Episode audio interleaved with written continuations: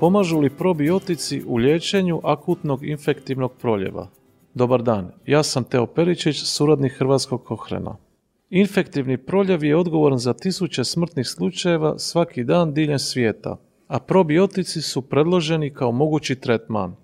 Relevantni Kohren sustavni pregled ažuriran je po drugi put u prosincu 2020.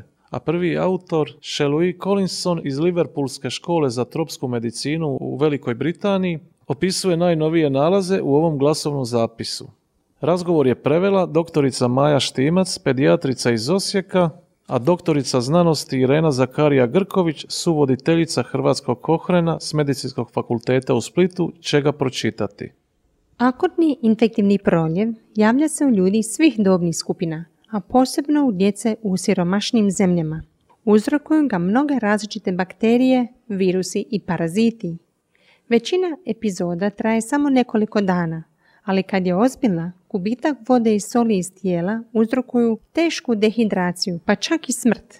To čini proljev trećim vodećim uzrokom smrti djece u svijetu. Najvažniji aspekt kliničkog liječenja je spriječiti ili liječiti dehidraciju davanjem dodatne tekućine. Međutim, ako intervencije skrate trajanje bolesti, to bi također imalo neke prednosti, a probiotici su predloženi kao nešto što bi to moglo učiniti. Probiotici su žive bakterije i kvasnice za koje se smatra da obnavljaju prirodnu ravnotežu mikroba u crijevima kada je ona narušena bolešću. Probiotici se često upisuju kao dobre ili prijateljske bakterije i mogu skratiti trajanje proljeva djelovanjem na štetne mikrobe ili smanjenjem oštećenja crijeva koje se pojavljuju kod infektivnog proljeva. Za ovo najnovije ažuriranje ovog sustavnog pregleda pronašli smo 82 randomizirana ispitivanja koje su uključivala više od 12.000 ispitanika s akutnim proljevom, od kojih su velika većina djeca. Većina studija rađena je u bogatim zemljama. Neke studije su rađeni u zajednici, a neki u ljudi primljenih u bolnicu. Svi su pacijenti primali odgovarajuće tekućine za rehidraciju i randomizirani su u skupine koje su primale probiotike, placebo ili su bili bez dodatnog liječenja.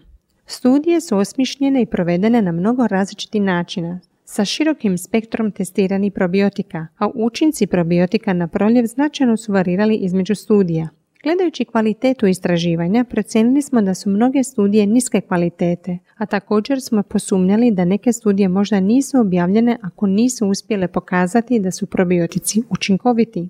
Nismo mogli pronaći te negativne studije niti uključiti u naš pregled. Zbog nedostataka u velikom dijelu baze dokaza, usredotočili smo se samo na one studije za koje smo procijenili da su visoke kvalitete. Za naše glavne ishode, dva istraživanja koje su uključivala gotovo 1800 djece, pružila su umjereno pouzdane dokaze da je broj djece koje su imala proljev koji traju dulje od 48 sati bio sličan za probiotičku i kontrolnu skupinu. Također, nije bilo razlike u trajanju proljeva u šest ispitivanja koje su uključivala nešto više od 3000 ispitanika, iako je za taj nalaz sigurnost dokaza bila vrlo niska.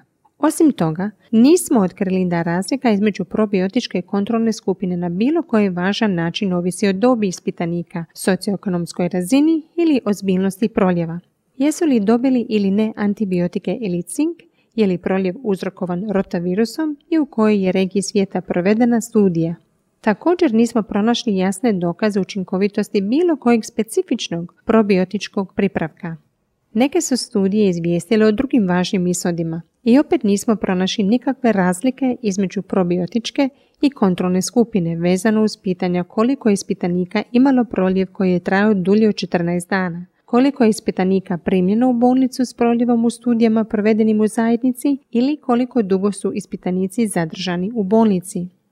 U zaključku, unatoč velikom broju istraživanja, ustanovili smo da je kvaliteta dokaza slaba, kada smo našu analizu ograničili na visoko kvalitetna istraživanja, otkrili smo da probiotici vjerojatno čine malu ili nikakvu razliku u broju ispitanika koji imaju proljev koji traje 48 sati ili dulje, a nije sigurno smanjuju ili trajanje akutnog proljeva. Na temelju toga naša je poruka da naši rezultati ne podržavaju upotrebu probiotika za liječenje akutnog proljeva. Ako želite pročitati cijeli pregled, uključujući njegove implikacije na praksu i istraživanje, dostupan je u cijelosti na internetu. Da biste to pronašli, posjetite stranicu cochranelibrary.com i pretražite Probiotics and Diarrhea